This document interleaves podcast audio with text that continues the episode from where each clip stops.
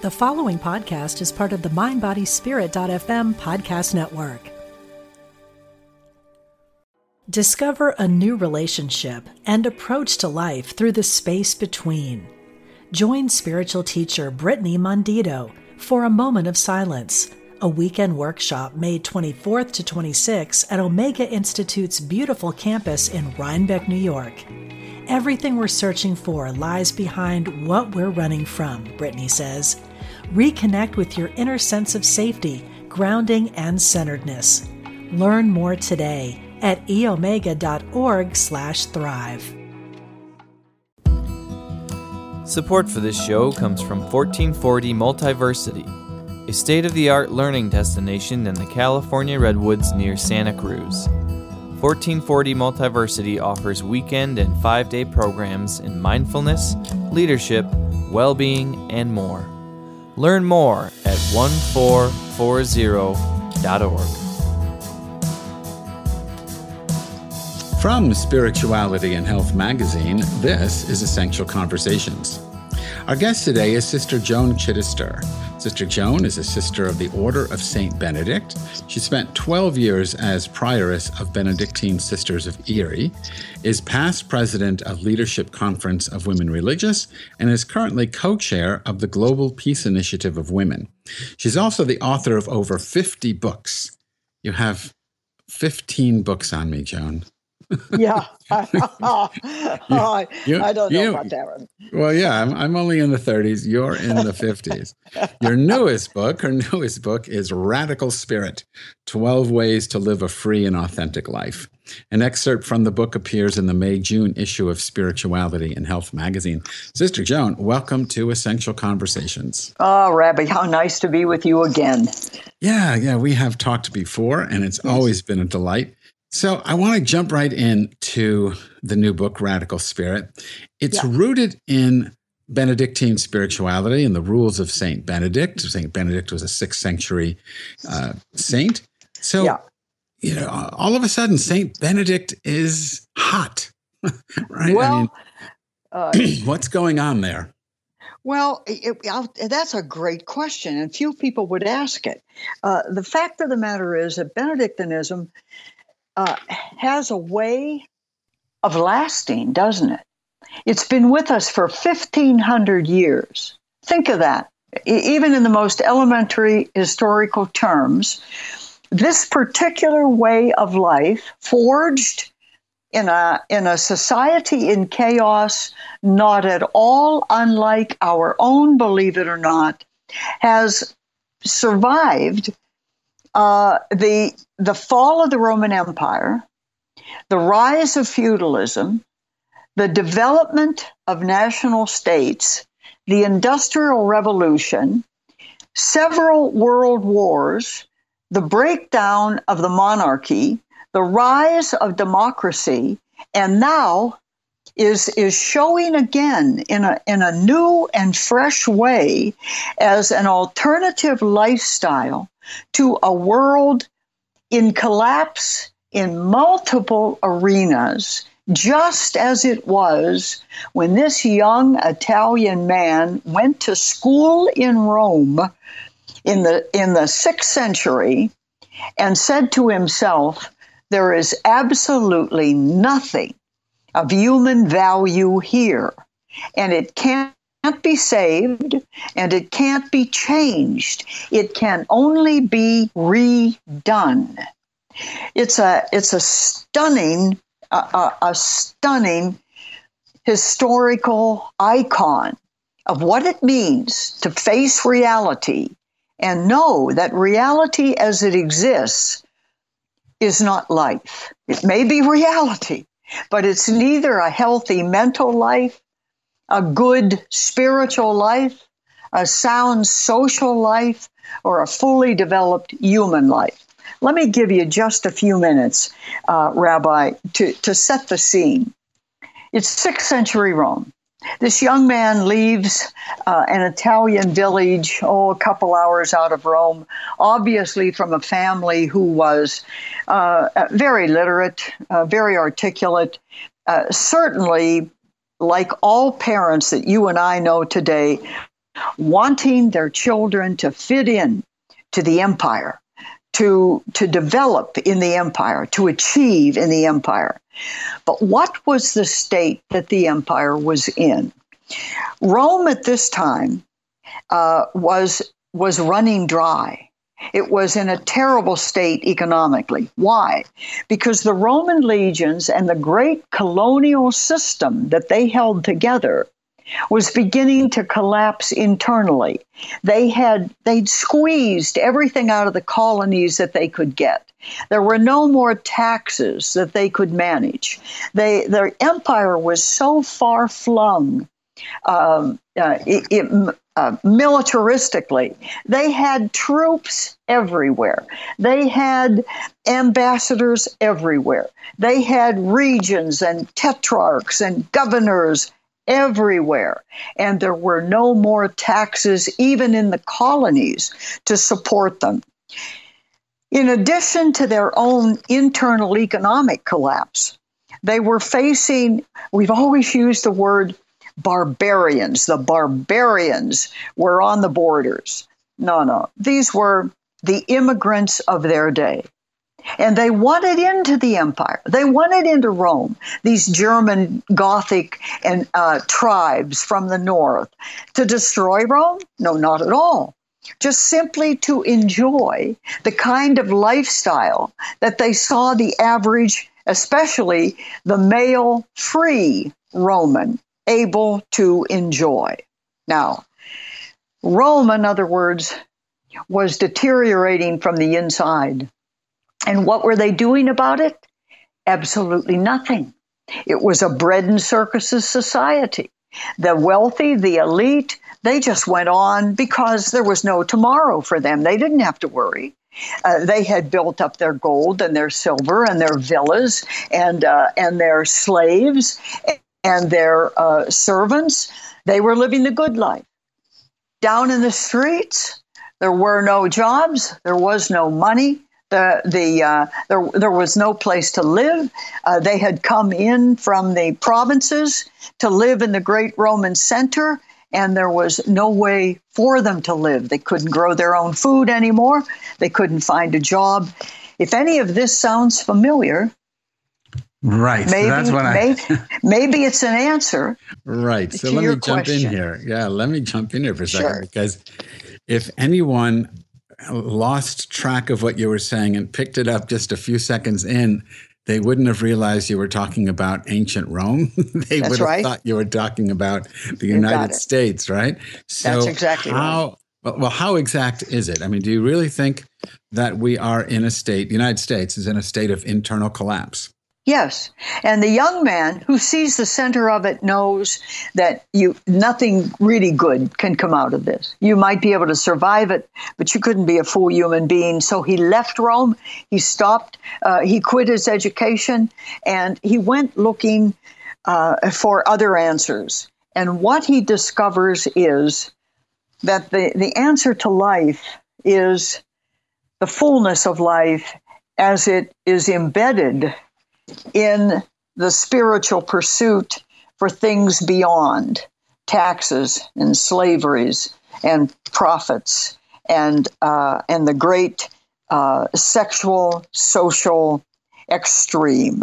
And so what he sets is what he what he sets out to do is not to reform the empire as it then existed, but to create a whole new world in the center of it just a, a new world inside the old world so that people could have a choice. Do you want to live this way and um, and deteriorate yourself from the inside out, or do you want to live this way and appreciate life, learn how to have enough of it, and grow internally as well as externally, so that you really know what happiness and family and community and goodness is.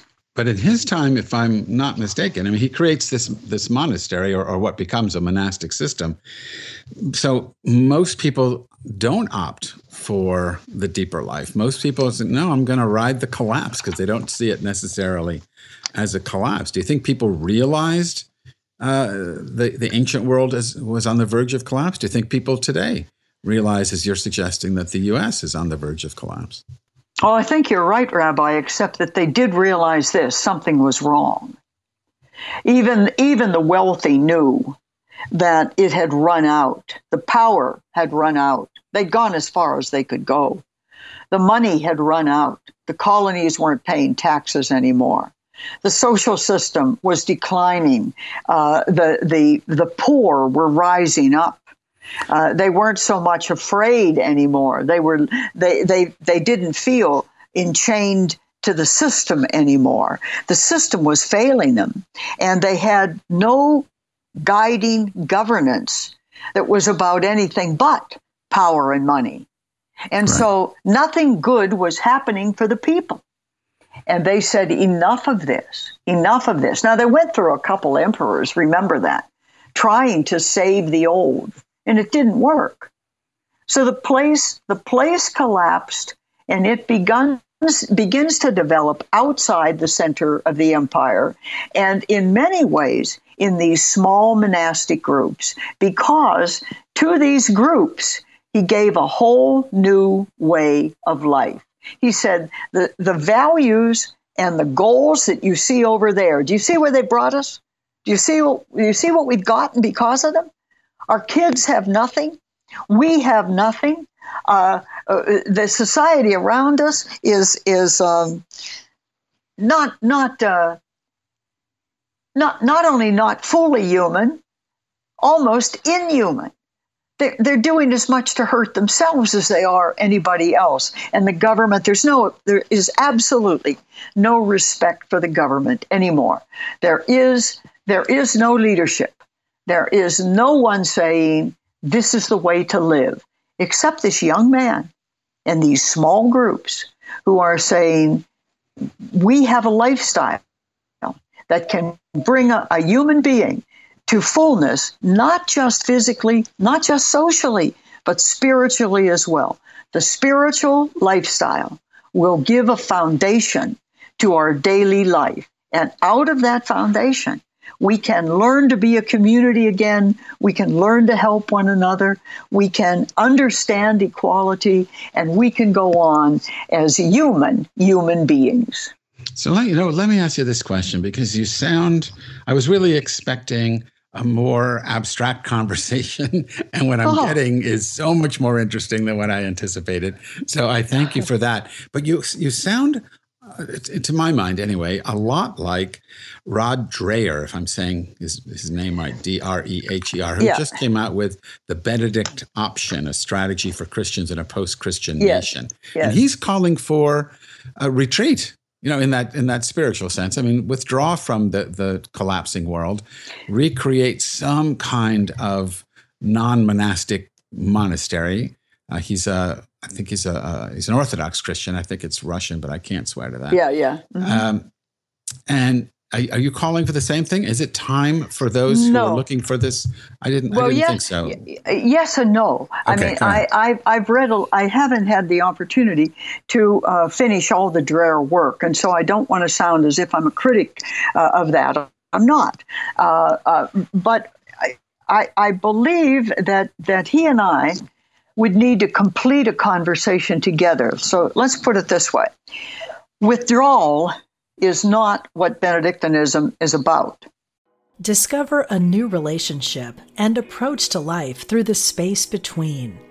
Join spiritual teacher Brittany Mondito for a moment of silence, a weekend workshop May 24th to 26th at Omega Institute's beautiful campus in Rhinebeck, New York.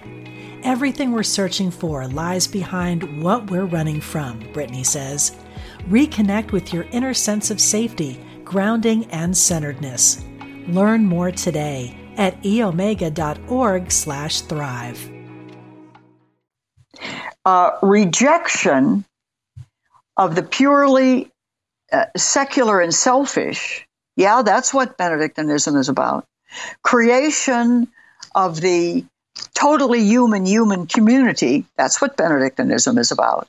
But most of all, what Benedictinism about, is about is living itself in a way that is good for the people around you. That's why I hesitate to use the word withdrawal. Do you withdraw from a set of values that are destructive of humanity? Yes, you do. Yes, you do. Profit is not the reason for your existence in the Benedictine community. Uh, Self centeredness and narcissism is not the reason for your existence. On the contrary, you're there, you, you are there uh, to treat the whole world as equals. One of the first things Benedict does in his rule in his small monastic communities is outlaw slavery. He even outlaws elitism. To this day, 1500 years later, I entered the community at the age of 16. Yes, 16. And I, uh, the people who entered after I did, in their late teens or early 20s, I was older in the spiritual life than they were. In other words, we ranked ourselves not by our age or our money or our parents' wealth or our social status. We were put in rank according to the amount of time that we had spent giving our lives to this new way of life. So, what you have in Benedictinism, and remember, Benedictines are the very first people to uh, rebuild agriculture in uh, broken down Rome. Uh, we begin the first alms services by char- charging a toll uh, rate uh, through monastic lands so that we could feed the poor. We are the people who copied all the books during the Dark Ages so that learning would not be lost. We opened the first infirmaries. We built the first, um, what do you call them? Um, um, guest houses. I always say Benedictines opened the first hospitality inns, for heaven's sakes. Uh, we began that business. Uh, we opened the first schools. We became the first doctors. We uh, we were the center of the arts for centuries in Europe, when no governments could provide those services. The Benedictine communities were. You can't call that withdrawal, withdrawal from right. the ways of the world.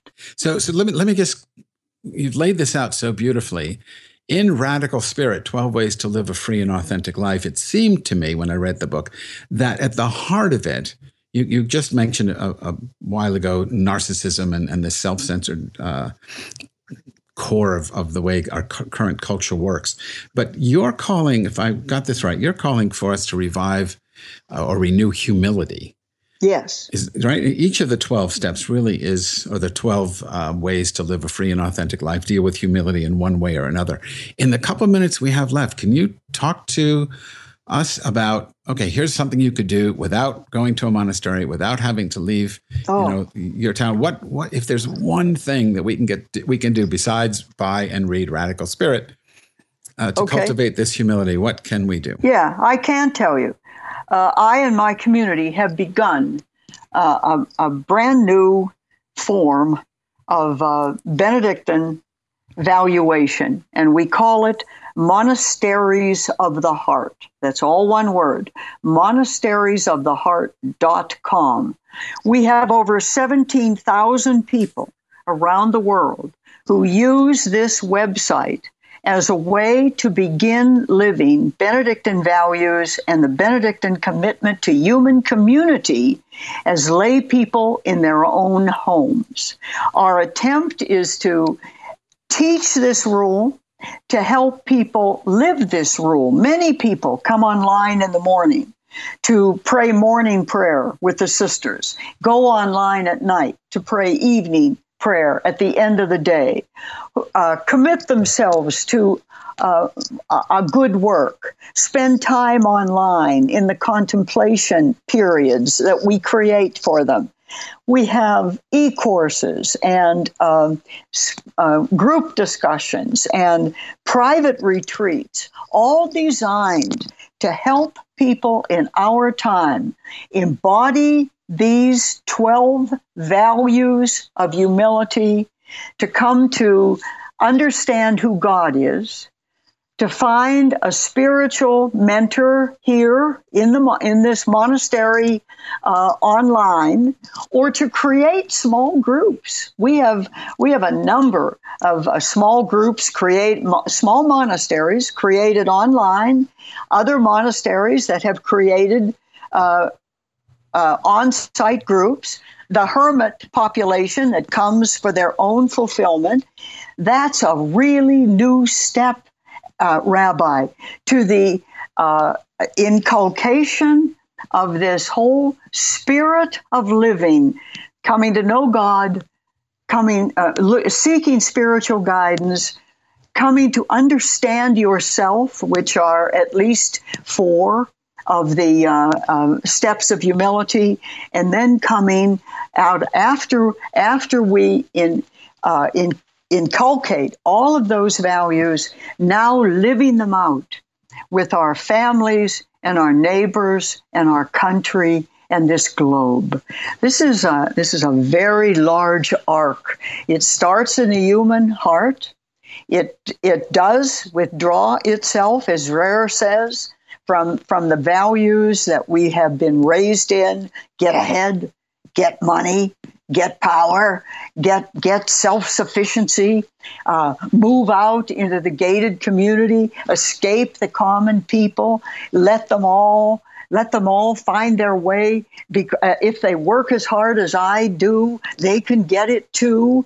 You drop all that and you say, "I'm here to grow." Under under uh, the, the the wing and the love of God. Wow. I'm here to, to be developed.